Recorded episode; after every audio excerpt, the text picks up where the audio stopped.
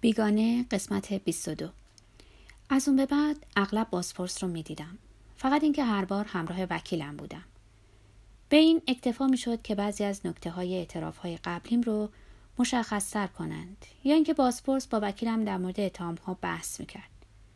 اما در واقع در این لحظه ها اونا هیچ وقت اعتنایی به من نداشتند. با تمام اینا کم کم لحن بازپرس عوض شد. به نظر می رسید که من دیگه برای بازپرس جالب نیستم.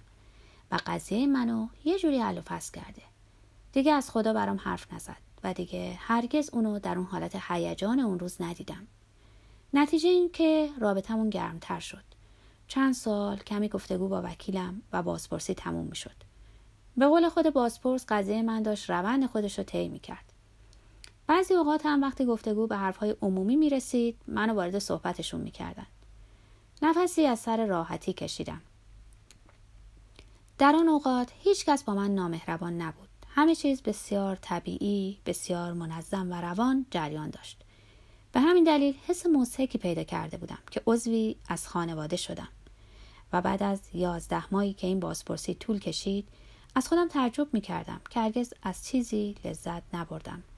مگر لحظات نادری که بازپرس من از دفترش بدرقه می کرد و روی شونم می زد و با لحن مهربانی به من می گفت برای امروز کافیس آقای ضد مسیح و بعد منو به دست ژاندارم ها می سپرد.